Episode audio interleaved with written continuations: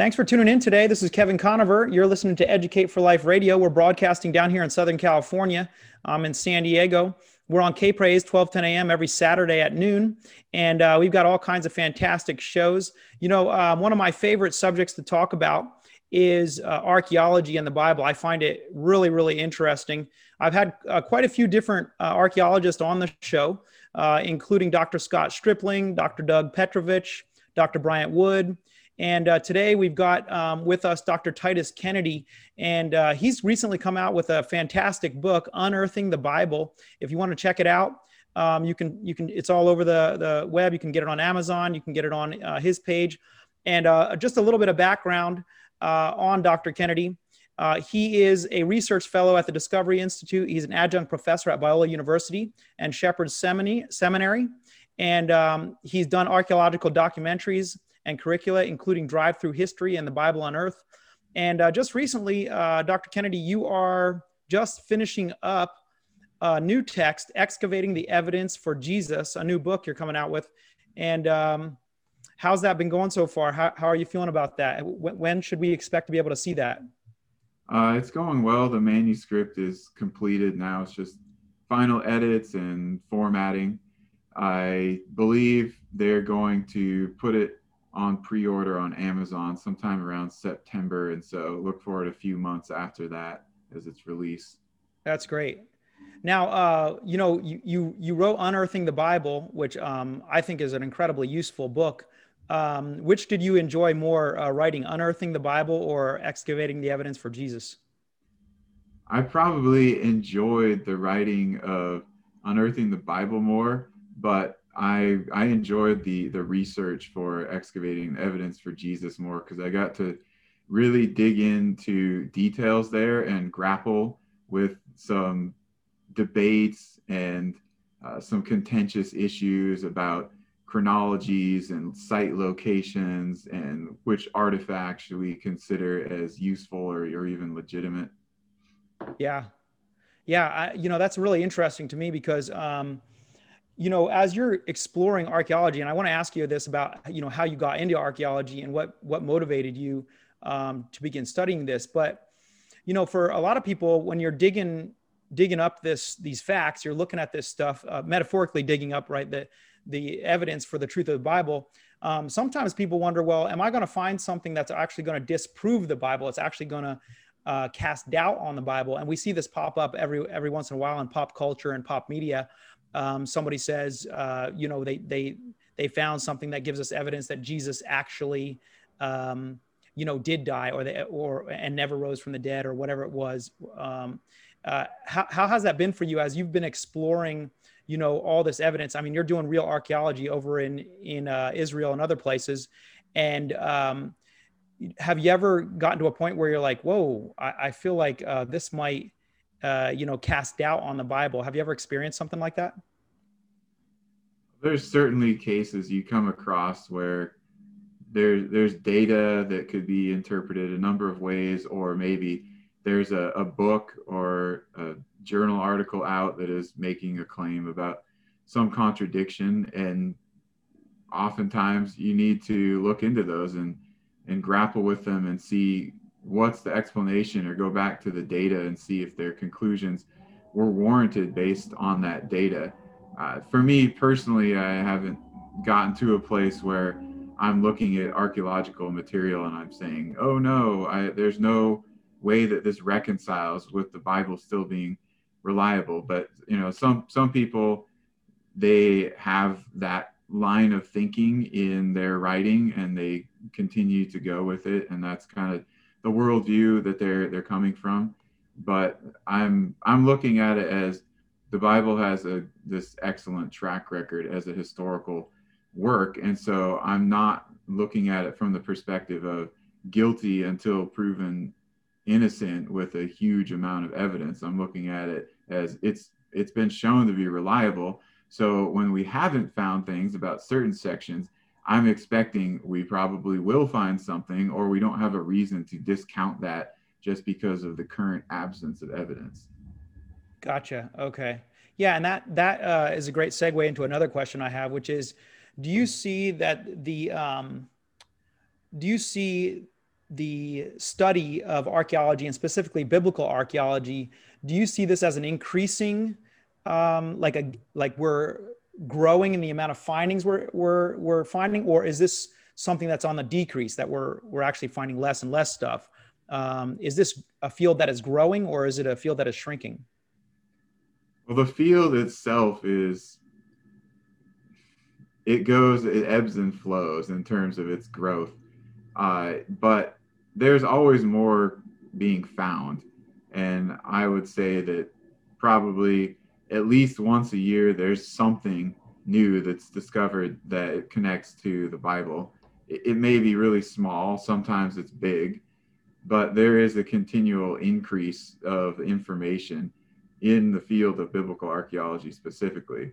Uh, archaeology itself is probably suffering a bit right now. Uh, the humanities in general have become less popular, especially in North America. And archaeology struggles financially too because of the way that the, the laws are set up and how museums function now and, and excavations are funded and so forth. Uh, so it's it's not in its heyday, but there are still a lot of excavations going on and they're they're digging up new material. Okay. Um, so so from your perspective, you know, um, your book subtitled is uh, one hundred one uh, Findings, uh, one hundred one Archaeological Discoveries That Bring the Bible to Life. Um, what motivated you to decide to, you know, write this specifically? And, uh, you know, how did you get interested in biblical archaeology? Well, that book specifically, I wanted to write because I, I have an acute interest in artifacts that connect to the Bible, both directly and indirectly. And one thing I really like about them is that you can see these artifacts yourself in a museum or a collection, or at least you can look at, at photographs of them. Um, and so one of my objectives over the years had been assembling a big archive of photographs of all these different artifacts, a lot more than are in the book. And I wanted to be able to share that with people. And it's something a little bit different than just having a, a geography book or, or even an archaeological site book.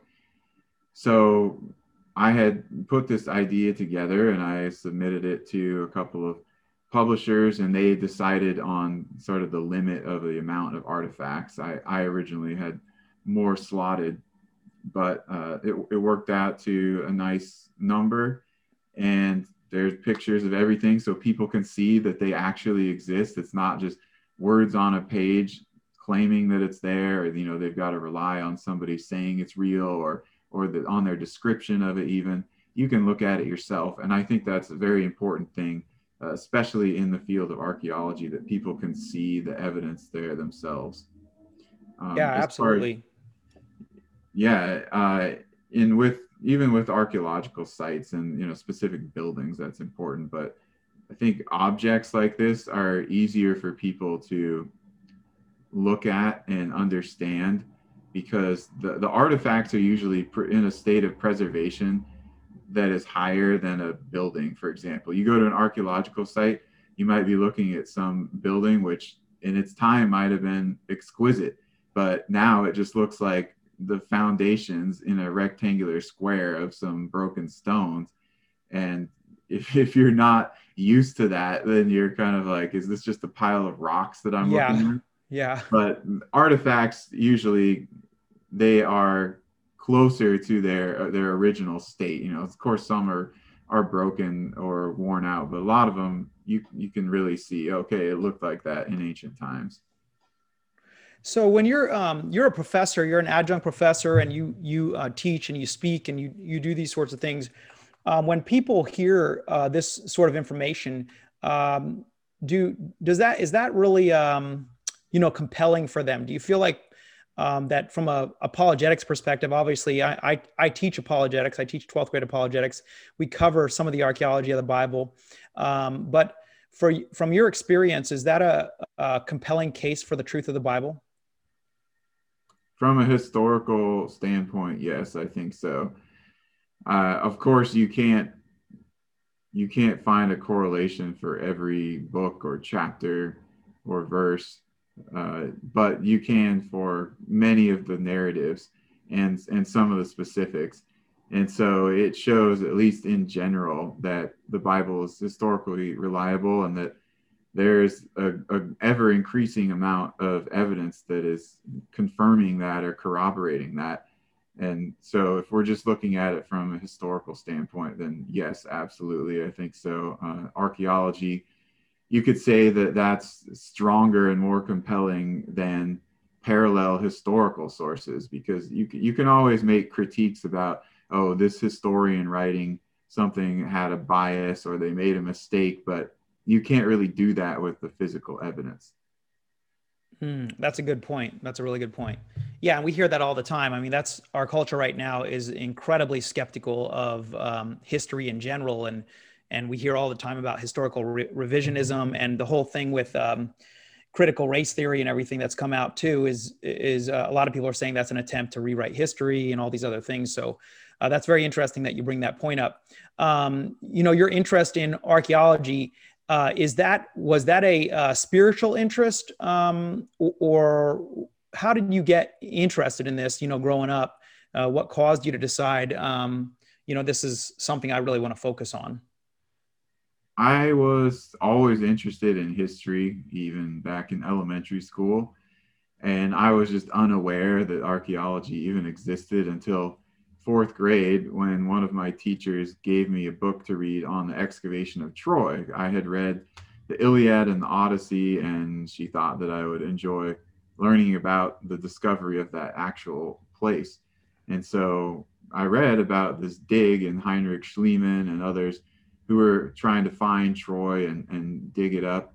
And then that was my introduction to archaeology. And I saw that, oh, they can actually find these places buried under the ground and, and find these objects from ancient times, and even some some data, some material that shows events like the destruction of Troy by a fire destruction layer over there.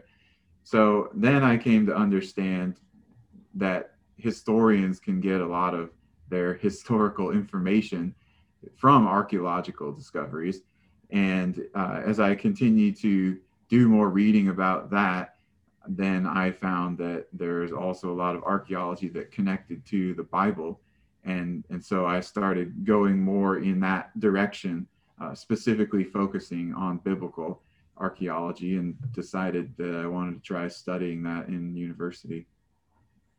So what are some of the, um, for you personally, what are some of the most uh, significant findings um, that for you really are a big deal Uh, in regards to the Bible and giving evidence that the Bible is real history? One example that I like to point out quite often, because it's it's fairly recent. I mean, it was nineteen ninety-three, but in terms of archaeology, it's fairly recent. And it was a major shift in academia, is the Tel Dan Stele, which was mm-hmm. uh, a, it, it was a stele by the Arameans, so enemies of Israel. They had set it up as a victory commemoration when they defeated the city of Dan in the north. Uh, and they put it up in the ninth century B C, and on it they talk about how they defeated these various Israelite kings. And then they said how they're, they originate from the house of David, so the royal dynasty of David. And it demonstrated that David was the founding king of the dynasty of Israelite and Judean kings. Up until that point, there had been no archaeological evidence for David that had been found. The only material we had referencing him really from antiquity was the Old Testament. And of course, even with the Dead Sea Scrolls, uh, you look at the book of Samuel, for example, second century B C, maybe those copies are. So it's a, it's a lot of time separated, and and archaeologists and ancient historians and even some biblical scholars were going along with the idea that uh, David was a mythical king because there's no evidence that he existed. Well, when this was found, many scholars had to immediately shift their viewpoint on that. Some some tried to come up with alternative explanations, but most then accepted, okay, David was a real king, and then some more evidence came out or was re-evaluated. So that that is a major piece that I like to use, at least as an example. And this is pretty common, though, isn't it? It's pretty common that um, that you know people will attack the Bible. They'll they'll say, hey, you know, this is fictional, or this is fictional, or this is fictional. I've heard this about the uh, the Pool of Siloam. I've heard this about the Hittites. I've heard uh, that frequently um, the Bible is, or even Luke, you know, as a historian, people said he wasn't reliable. Um, is this something you see frequently happening, where the Bible is attacked and then it's it's vindicated? Yeah, over the last one hundred seventy years, something like that, we could say from from the mid eighteen hundreds, there have been a lot of cases like that, where the predominant view in scholarship has become such and such book is unhistorical, or, or person or passage, and then a discovery is made through archaeology that contradicts that assertion, and people have to change their views on it. But it really hasn't changed the overall perspective on the historical usefulness of the Bible for a lot of scholars. Um, for the ones maybe that were personally or more personally involved in some of those discoveries, yes, like, you know, you talked about the example of Luke being regarded as an unreliable historian, which that, that was the opinion of many scholars back in the nineteenth century. And uh, then William Ramsay did all this work. He himself was skeptical, but what he was finding was that Luke was getting all these things right. And so that, that changed his perspective on the reliability of, of Luke Acts. And, you know, other examples you gave, like uh, the Hittites, you know, did they even exist? Or another one that, that is often talked about is Belshazzar from Daniel. Oh, interesting. And and uh, I, I haven't heard much about Belshazzar. What what is the situation there? Is that, has he been vindicated, or is that still an ongoing uh, argument? Yes, yes, you know, and, and quite a while ago. But but that was another example of many scholars, especially those skeptical of the reliability of the Old Testament, were saying the author of Daniel had no idea what he was talking about. This is historical fiction. There's no Belshazzar in any Babylonian records. You know, Nabonidus would have been the last king. And then some Babylonian texts were discovered, which told us that Belshazzar was the firstborn son of Nabonidus, and Nabonidus left him in charge as regent in Babylon when Nabonidus went off and to do some other things. He wasn't interested in ruling. And that's why Belshazzar was the king of Babylon. And that's why Daniel could only be offered the third place in the kingdom. Oh, wow. That's really interesting. um, and then um, what about today? Are there ongoing disputes uh, today? What are the current things that are kind of raging back and forth, as far as uh, skeptics are saying, ah, the Bible got it wrong here, but yet, you know, biblical archaeologists like yourself are saying, no, I think they got it right. What, what's happening there? Probably the biggest debate within academic archaeology is, is over the chronology connected to David, Solomon, and the early divided kingdom. So there's one group that wants to move everything about one hundred years later, and there's one group that's keeping it in the sort of traditional uh, biblical chronology, and and thinks that it's the Bible's account is more historically reflective of what happened. So there, that's that's a big division point. But then you have other other situations like um, there's still a lot of talk going around about the New Testament and various views on that and on Jesus and different iterations of the historical Jesus idea. Um, there are things that are just, they're all over the place, really. Uh, so it depends. When you say they're all over the place, when, yeah, what are you referring to? You know, some, some people are saying, like, we have a, a historical core in the Gospels, and then others are saying that it's it's almost purely myth.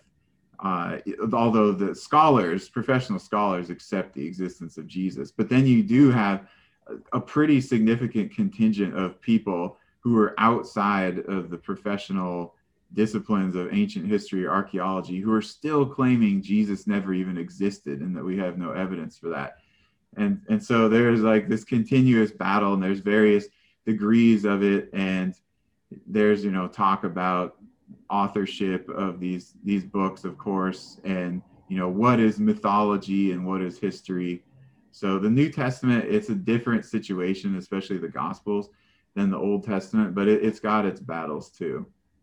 So um, along those lines, what you're what you're talking about there, you know, um, when you say people outside of the field of archaeology and, and the study of ancient manuscripts and these sorts of things, uh, are you referring to people like, you know, like new atheist kind of people?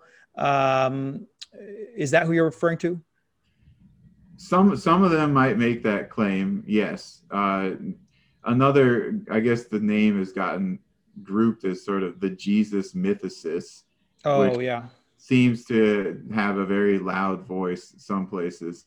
And this is even though they're not experts on the subject matter, their their voice is so loud that it's... Lots of books published, documentaries made from that perspective, yeah. And so they're they're getting their viewpoint out there. So the general public, I think, can be very confused and and not be aware at all that if you were go to go to basically any university department and talk to a, a history professor or an archaeology professor and ask them, was Jesus an historical person? You know, they would say, of course, but from what they're ingesting from media and, uh, you know, even many books, they might think, oh, actually a, a lot of professionals believe that there's no evidence Jesus even existed. Mm. And even the secularists, even the secular archaeologists and so forth, are saying, yeah, I've heard this about Bar Ehrman. I mean, he, he there's no dispute over whether Jesus existed or not, or, or, or Jesus died or not. It, there are other things that he disputes, but he doesn't dispute that. Um, right. Yeah, uh, that's very interesting, huh? And then, um, you know, uh, one of the things that, you know, has been popularized by Tim Mahoney is the, with the patterns of evidence, and he's come out with several new movies, and he's arguing is, uh, you know, there's a, like you said, a contingent of people that are saying that the Exodus never happened, for example, like, or, you know, the Red Sea crossing never happened, or you you you can't have two million people uh, in that desert there. That wouldn't, the, the amount of people wouldn't fit. You wouldn't be able to do that. And you you hear these sorts of things, that the, the Exodus is a purely mythical event. Um, do you come down on the, on the side that all the historical events recorded in the Bible are actual history? Um, or do you think that some of the stories in the Bible are, are, uh, have become myth, or, Are they, what, what's your view on that?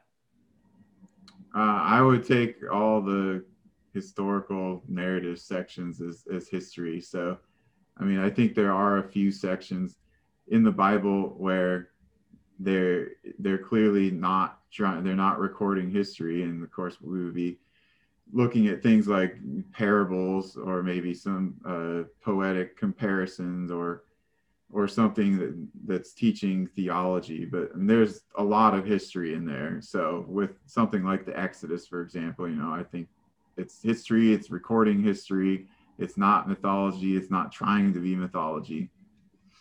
Is there real, uh, is there evidence? Um, I was speaking to a fellow up in L A when I was up there a, a while ago, um, who said he had studied this pretty extensively. He was an archaeologist. And he said that a lot of people don't know it, but there's actual evidence of um, of the plagues in Egypt and all this stuff recorded in in the tombs of, of certain pharaohs. Um, have you heard about this? Are, are you aware of this? Yeah, I've, I've heard about this. Yeah. It, what's your view on that? Is there actual archaeological evidence for this sort of thing? Uh, no, I I don't put any stock in that hypothesis. I've I've looked at that, so. I, I think I know exactly what what this is you're you're discussing, you're talking about. And as far as I can recall, there's one one guy who is pushing this idea, and I don't think any others have grasped onto it in the same same way as he has. Now, um, do you think that evidence will be forthcoming um, that there was? that there really were these plagues, that the, the Exodus really did take place? Do you think that there'll be, uh, over time, that archaeology will discover evidence of this with all that they're doing over in Egypt and so forth? Well, I think we have some evidence of the period of the Exodus and the Exodus plagues. It's just that that particular hypothesis that you were talking about, as far as it being recorded on the tombs of, of a pharaoh or certain pharaohs, I don't think is correct, but there's there's indirect and circumstantial evidence that I think we could connect to the Exodus events as a whole and to some of the plagues. And then there's also a papyrus. Sometimes it's called the, or referred to as the Ipuwer papyrus, but the Admonitions of Ipuwer. And it's a poem, and it's writing about this time in Egypt when there's chaos and death and destruction. And there are several passages in there that parallel very well with events in the, the plagues narratives of Exodus. And I think that's possibly a, an Egyptian poetic version of, re, you know, recounting that time. And there, there's discussions about the date of composition of that, and actually have an article on that papyrus coming out pretty soon where I get into the details of the evidence for the composition date of the papyrus, and then the specifics of passages in that poem versus passages in the Exodus plague narratives, and you know that it's suggestive that it is actually an Egyptian non-official account, uh, the account of a bard, if you will, a, a poet uh, who who was either around at that time, or he's getting material from that time and then writing a writing a song or a poem about it. Oh, that's interesting, huh? Um, where, if somebody wanted to to check out your article on that, it, that sounds very interesting. Uh, where would they be able to get a hold of something like that? It's going to be published in Bible and Spade. Okay, great, awesome.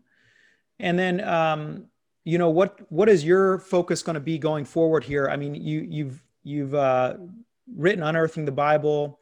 You've you've written a book on uh, Christ and the archaeological evidence supporting the life of Christ and the t- times around him. Uh, what do you see going forward? What are you excited to uh, continue doing research on? So I'm writing another book on locations of the Bible, and it's going to be a little bit different than a lot of them out there. You know, there's quite a few historical atlases of the Bible and things like that, or ones that focus on sites in, in Israel, uh, but mine is going to be on all different geographic areas that are in the Bible. So there'll be a section on Mesopotamia and Persia and Anatolia and Egypt and Greece and Rome and the whole Levant, not not just Israel. Uh, so it'll be a di- little different in regards to that.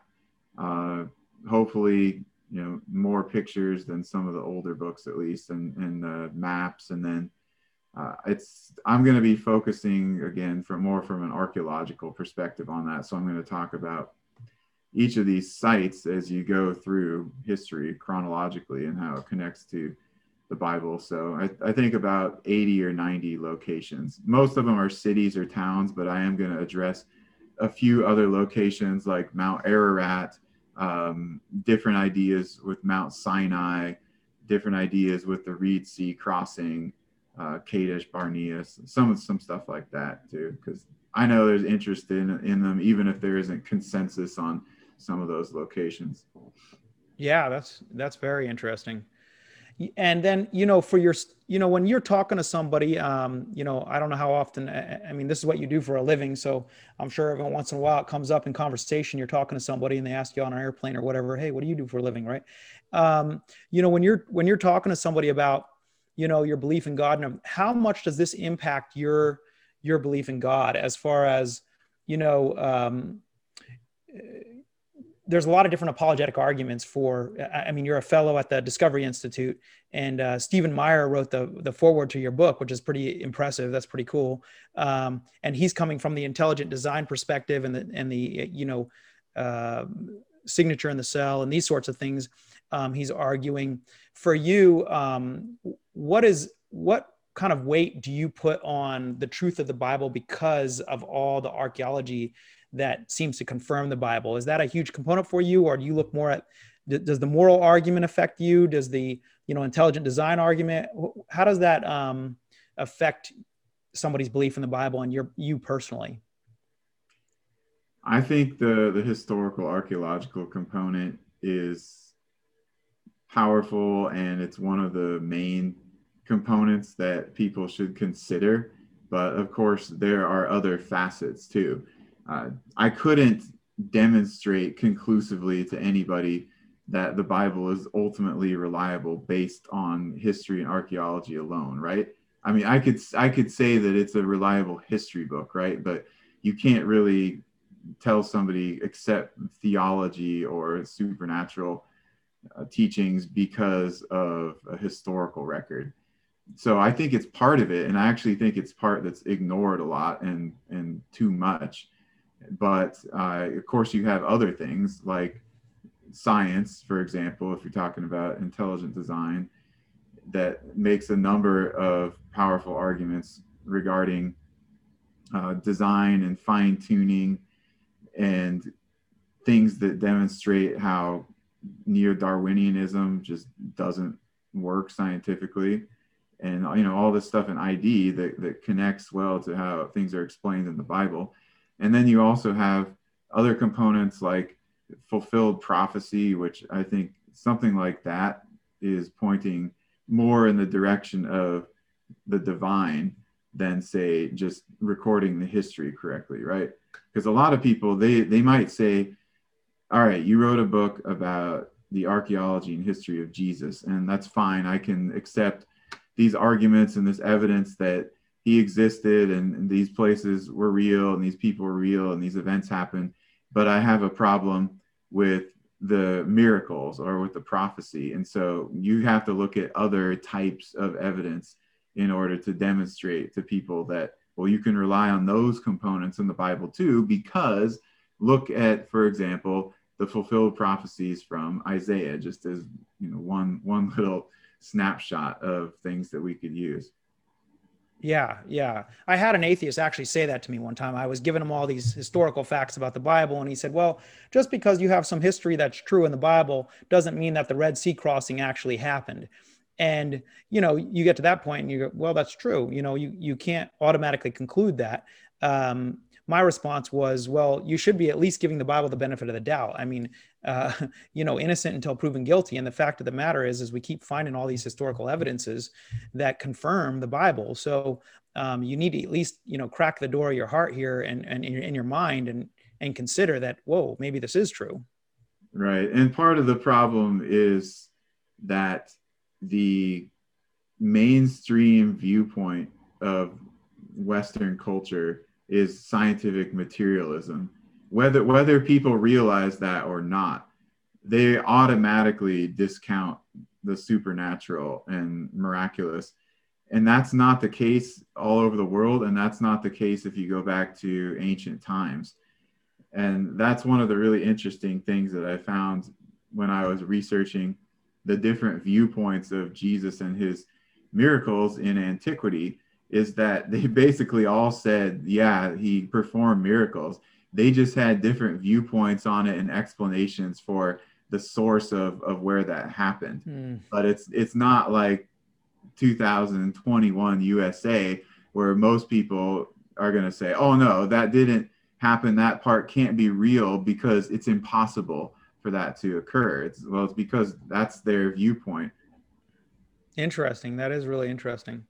So if somebody said to you, um, you, you know, your elevator pitch, and somebody said to you, hey, you know, give me the, the most compelling archaeological find that you think um, confirms the truth of the Bible. And, uh, you know, what would that be in your mind um, is, is the one? For me, one of the ones that I love, that I just am astonished by how much it validates the Bible, is um, Hezekiah's tunnel that goes along with the Siloam Tunnel inscription. And then you've got uh, the Sennacherib Prism. Um, to me, I look at all those and I'm like, are you kidding me? How could you ever deny that this actually happened? This is a real historical event. Um, on the same on the same vein, what do you uh, what do you see as like, whoa, this is just overwhelmingly clear. This is this is real history. Yeah, I mean, one of the ones I would point to is are the prisms of Sennacherib, because you have that Assyrian account that parallels so many passages in the biblical account. And of course, like you mentioned, you have a number of other finds that connect to that. Uh, the Broad Wall, we throw that in there too. What's the Broad Wall? So that was the wall that Hezekiah had built when the Assyrians were coming to besiege the city. So like, you know, construction projects that he did, the major ones were the tunnel and then the wall. And those are both talked about in the Bible. And, and you can go visit both of them. Yeah, yeah. Yep. Are, are there any other findings like that where you have it being confirmed from multiple angles and multiple uh, historical records or whatever the case? Yeah, yeah. Uh, another good example, sort of close to that time period, is the Moabite stone, or sometimes the Mesha Stele is what it's called. And that's basically the Moabite version of what's recorded in Second Kings three. So you have this, this long biblical account about it, and then you have the Moabite perspective, and it talks about so many of the same things and the same people. And it's it's pretty astonishing. And you what, know, what uh, uh, tell us, what what is that story again? What are they recording? Uh, that is when Mesha, king of Moab, rebels against Israel, who had taken them over for about forty years, and he he reasserts Moabite independence, and there's a battle between the Moabites, and they win. The Moabites win that, um, and he mentions in his account, like Omri, for example, and some of the other kings that that he interacted with. So it's a it's a loss, you know, in the Bible for for Israelites, but it's a win on the Mesha Stele. But it's the same things happening in the same characters that are involved. Interesting. That's amazing. And um, we're we're slowly running out of time here, but I, I have another question for you that pertains more to kind of the future of, um, you know, with with everything. There's all the talk of, pro- you were mentioning prophecy, fulfilled prophecy, and these sorts of things. And uh, it, there's a search for, you know, where the, uh, where the Solomon's temple was originally built, and the, the, the conflict with the Dome of the Rock, and where the temples, that sort of thing. And um, as far as I understand it, there are actual radar scans being done uh, to try to identify where things used to be built and, and stuff like that. Um, do you have any thoughts on that as far as um, uh, prophetically, you know, the rebuilding of the temple and these sorts of things, is, and, and the role that archaeology is playing in, in, in where that would happen, if it would happen? Do you, what are your thoughts there? Uh, I don't know if archaeology is going to have too much of a, a role in that. I mean, most people accept that the temple was originally located right about where the Dome of the Rock is. Mm-hmm. Some some put it slightly off of there, but up there somewhere. And you know, it they can't it can't be rebuilt if those buildings are there and it's trying to be built on the same spot. Yeah. Um, You know, archaeologists, uh, some are working on what are the remains from Solomon's temple and from Herod's temple, and and looking at the side, you know, where things were pushed off. Um, you know, there was, there's been some exploration in the tunnels, but not any real archaeological projects, just because there's there's not permission to be granted for that right now. Yeah. But uh, there's there is a lot of work being done archaeologically at some other sites that uh, actually a lot of Old Testament ones right now too.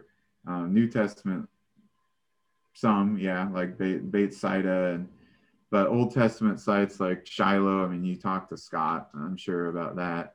And I, I direct an excavation at, at Tell, which is traditionally accepted as I. And then uh, we've got some stuff going on in Jordan, and you know, pe- people are trying to bring up more of this information. Uh, you know, Gath has been a long, ongoing for a long time, Beit Shemesh, and so forth. And so archaeology's still got a role in terms of how people are seeing the history, and then you know that does often get applied to to modern day ideas too. Just with the temple, as I said, there's there's no excavations that they can really do at that location right now. So everything's sort of being done in the periphery. Yeah. Huh. Interesting. Um, okay. Uh, last question. So I, I, you know, I, I did have a class on biblical archaeology over at Biola, and um, the professor at the time, I was talking to him about this. I said, I said, uh, so is there a lot of stuff out there, a lot of writings, a lot of uh, ancient, uh, whatever it might be, petroglyphs or whatever it might be, um, ancient writings that are un unread?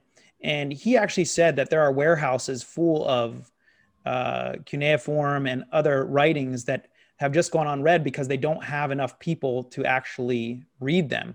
He said that there's not enough people that know the languages, and so basically they're stored. So it's a lot of a lot of writings that just uh, are, are just kept, and, and nobody actually reads them. Uh, is that is that uh, correct? Is that a correct analysis? Yeah, that is. So there are thousands and thousands of cuneiform tablets, and in some some of the archaeological expeditions, they have not been able to get people to finish that work translating them. So somebody, if they had the, the time and the funding, they could spend years and years and years and years just going through uh, those different cuneiform tablets.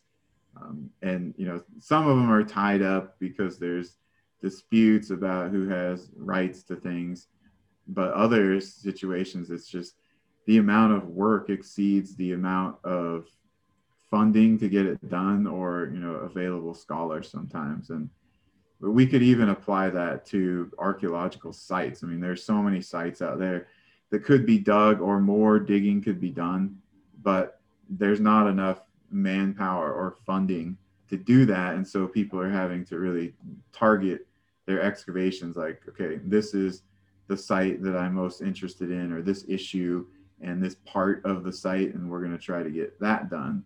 But hopefully somebody else will come along later and, and finish or or supplement that. Yeah. Wow. Well, thanks for what you do, man. I, I think it's incredible, and I think it adds a lot to um, our ability to, you know, communicate the truth of God's word to uh, the people around us when, when you can say, hey, it's real history, as opposed to, you know, like the Book of Mormon or some other book where, you know, you just don't have that evidence. And, uh, and so um, I think that's incredible what you're doing. So uh, thanks a lot for sharing that with us. And um, hopefully your work continues to uh, grow and, and, and uh, be blessed and, and increase. So thank you, man. Yeah. Thank you for having me. Absolutely. Well, uh, for those of you uh, who got to listen today, uh, Doctor Titus Kennedy, um, you can check him out. Um, all you have to do is type his name into Google and it'll pop up. And uh, Unearthing the Bible, very, very useful book in just being able to communicate with your friends intelligently about uh, the truth of the history of the Bible. Uh, I, I think it's just so valuable to be able to just pull that out. I mean, and there's so many people that just don't know. They just don't know that it's real history. There's just this popular idea that it's myth. And then all of a sudden, whoa, look at all this history. So very, very powerful tool if you want to um, be able to witness and um, share with your friends uh, that the Bible is is true. So uh, fantastic. And uh, Doctor Kennedy, if is anybody um, able to support you? Is there a way that they can support you or what you're doing? Um, how does that happen? Yeah, so that can be done either through Discovery Institute uh, or also I started a biblical archaeology institute called Archaeos Institute, but, you know, discovery is easy. And uh, we've been working on some some different future future ideas and projects, and uh, of course, trying to finish up this excavation project that I'm currently involved in too. Fantastic. Okay, well, uh, thanks for being here. Thanks for tuning in, and uh, we'll see you again next week. Uh, we've got hundreds of shows up on uh, social media and on YouTube and on podcast. You can check them out, all with experts from all over the world about all kinds of different issues. Um, just talking about how God is impacting them and um, God is using them to bless others. So check it out. educate for life dot org is my website. And again, uh, Unearthing the Bible, Doctor Titus Kennedy. God bless you. We'll see you next week.